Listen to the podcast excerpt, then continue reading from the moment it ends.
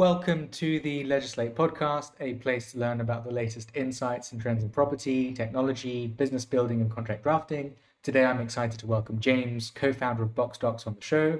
BoxxDocks are developing sustainable logistics and containerization shipping solutions in response to an ever growing consumer base. BoxxDocks are on a mission to create a truly environmentally conscious logistics sector. James, thank you for making the time. Would you like to share a bit of background about yourself and BoxxDocks?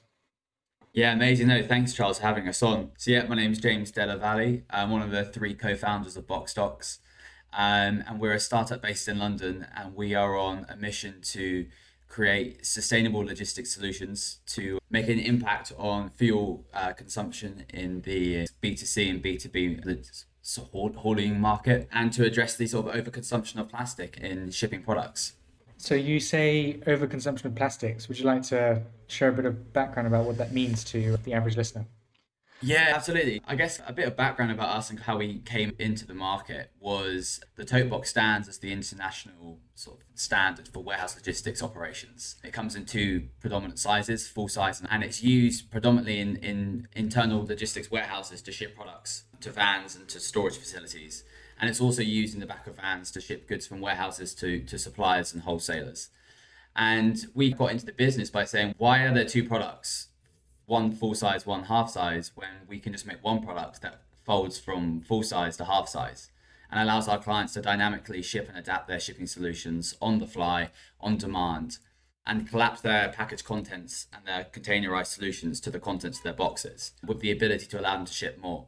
And obviously, my personal background is in sort of architecture and engineering, and we took a very sort of first principle approach to redesigning and coming up with our alternate solution. As a, as a what we realized was that actually a lot of these products, these plastic boxes, are over-engineered. They're over-engineered for their life expectancy.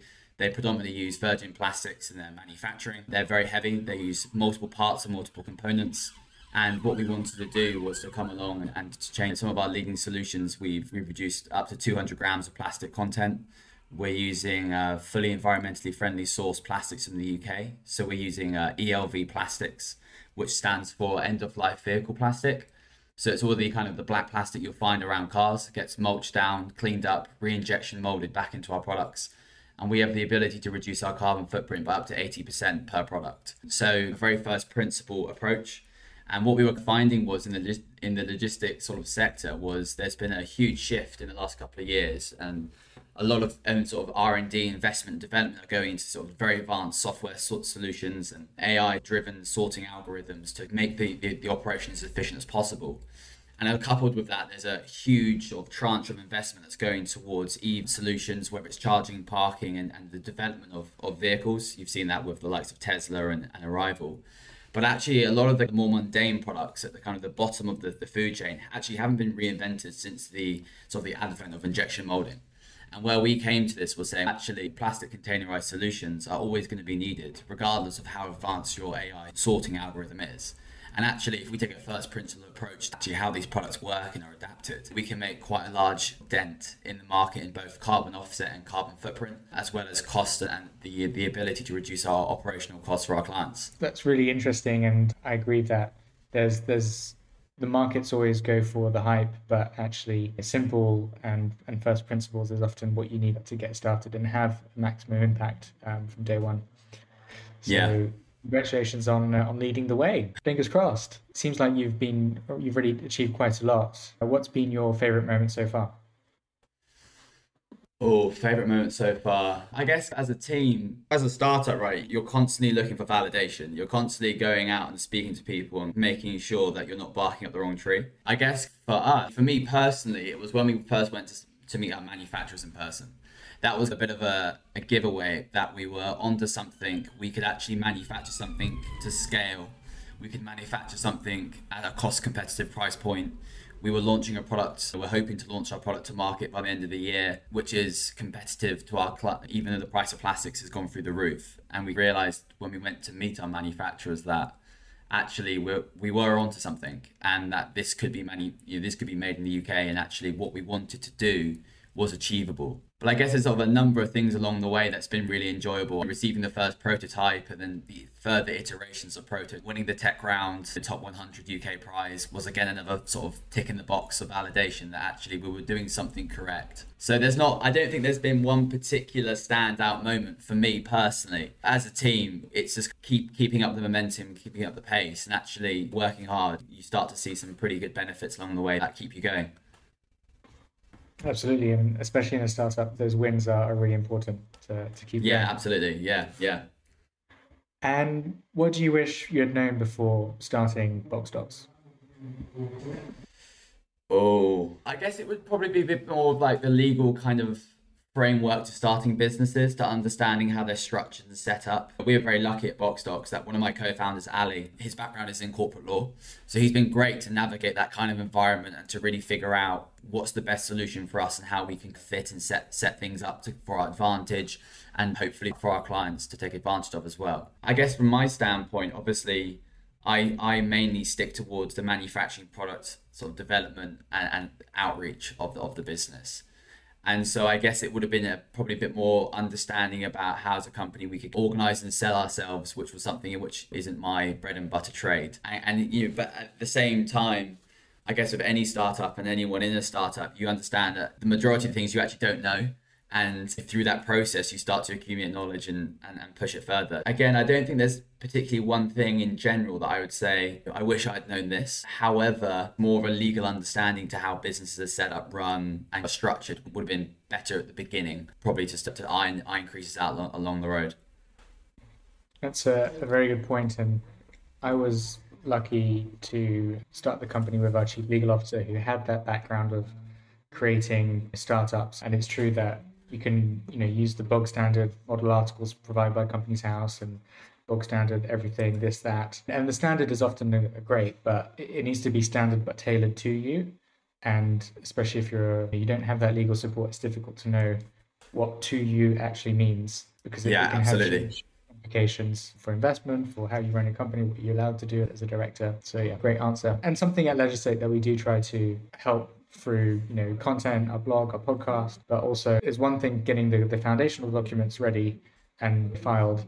It's next getting those essential contracts like employment contracts you when you're hiring your first employees and or even Yeah. on consultants. Yeah.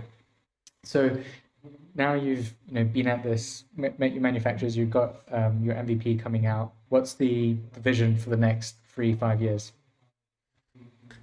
Yeah, so the vision for the next three to five years, we've got a series of products we're working on. Obviously, given the kind of the way in which we manufacture and build these products, the process to actually acquire, manufacture, and build the tools required to, to actually manufacture our boxes, they take up to like sort of four to six months to manufacture and make. So from our standpoint, it, there's a constant refreshing of a, of a product pipeline of new ideas, new things that we want to work on, both reinventing what's already out there in the market and actually taking a, a different approach to those but also actually thinking about the future of logistics, whether that's in um, B2C and moped delivery, or whether that's drone technology, or whether that's smart chipping devices for security purposes and reasons.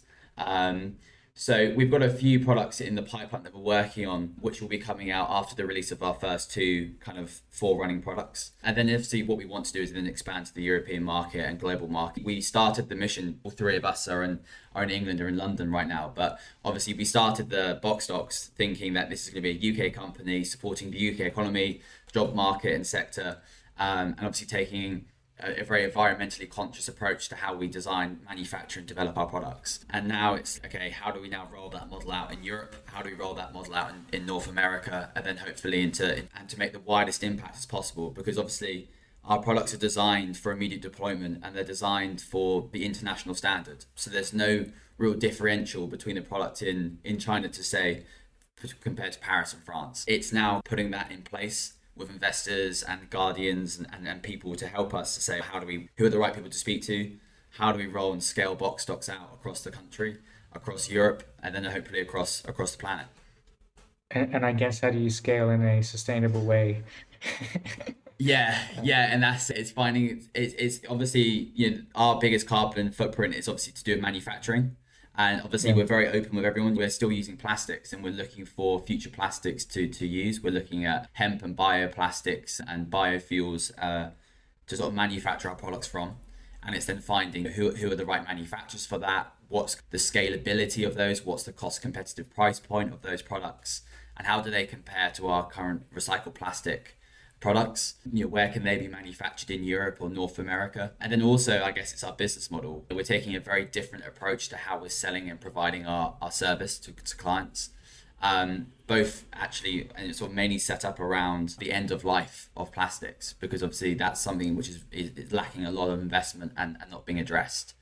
And so where we're coming from this is actually trying to set up a, a very unique business model which is allowing us to retain and actually upcycle those products. Once they've you know, broken damaged or lost we can then re-inject those back into the market. So it's trying to understand and navigate that kind of that scaling out across the across across europe and, and other countries. Good luck.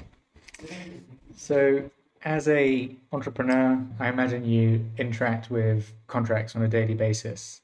What are the most common ones that you've come across? Yeah, the most things that we deal with at the moment, obviously from Ali's perspective as well, is IP, trademark, kind of protection over the products that we're working with. From a day-to-day standpoint, obviously when we first started out, we took an approach of we wanted to find a series of prototyping and manufacturing partners and then just work with them.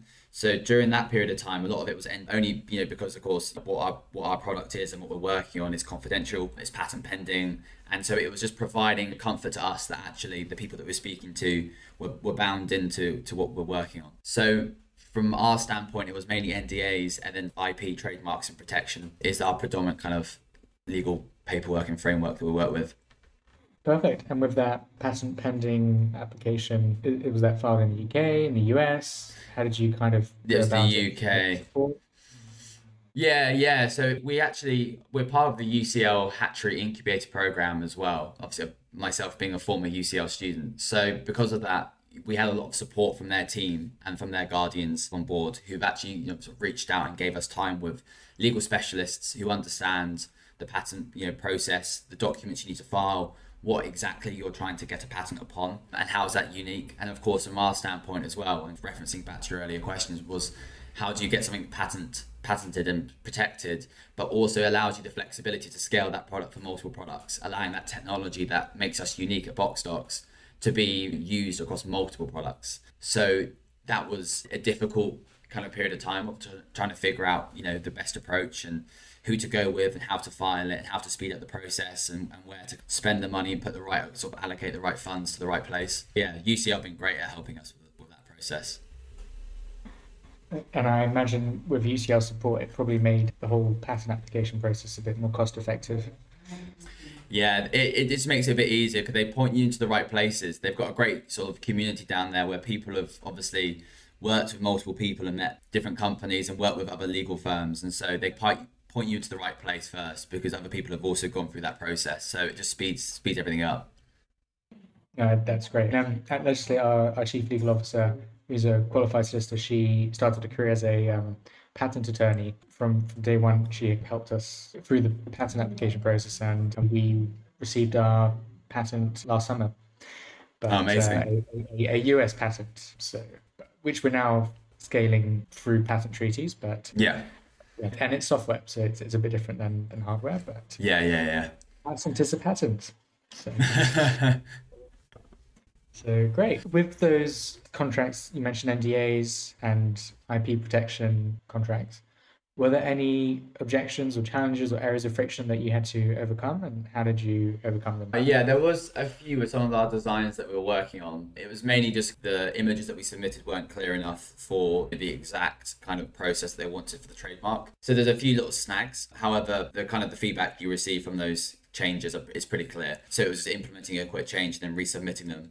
Again, like I said, it's great because obviously with one of my co-founders being a corporate solicitor by trade, it makes life a million times easier because you've got someone who already understands the landscape and can point you and guide you into the right direction about what to change and how to, which has massively helped.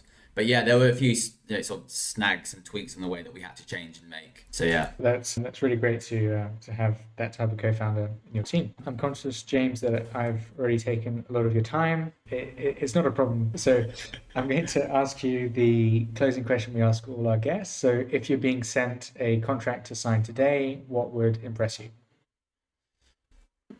I guess from my standpoint, it's just about being as clear and as punctual and getting to the point as easily as possible, explaining exactly what I'm signing up towards and what, what exactly the contract is binding me to. So I guess it would just be clarity and punctuality in what you're trying to say. Yeah. That would probably be. I guess it also depends on the contract because, of course, if it's it depends on how you're being bound to it. If, it, if it's something you need to kind of deliberate on for longer, then. But yeah, I guess from my standpoint, it'd be a, a clear layout of exactly what I'm signing up towards and clarity is, is key.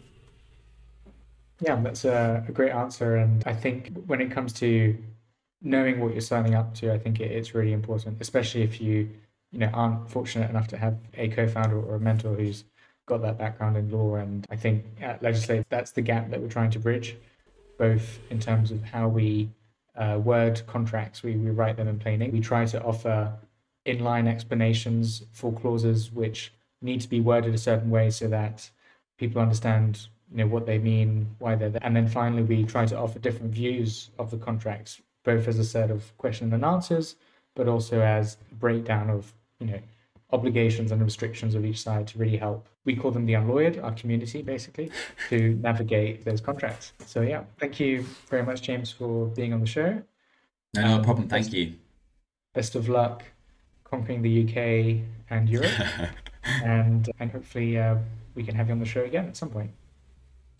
Amazing. Thank you very much, Charles, for your time. And uh, yeah, look forward to seeing how it goes. Great. Thank you. Bye bye. There we go.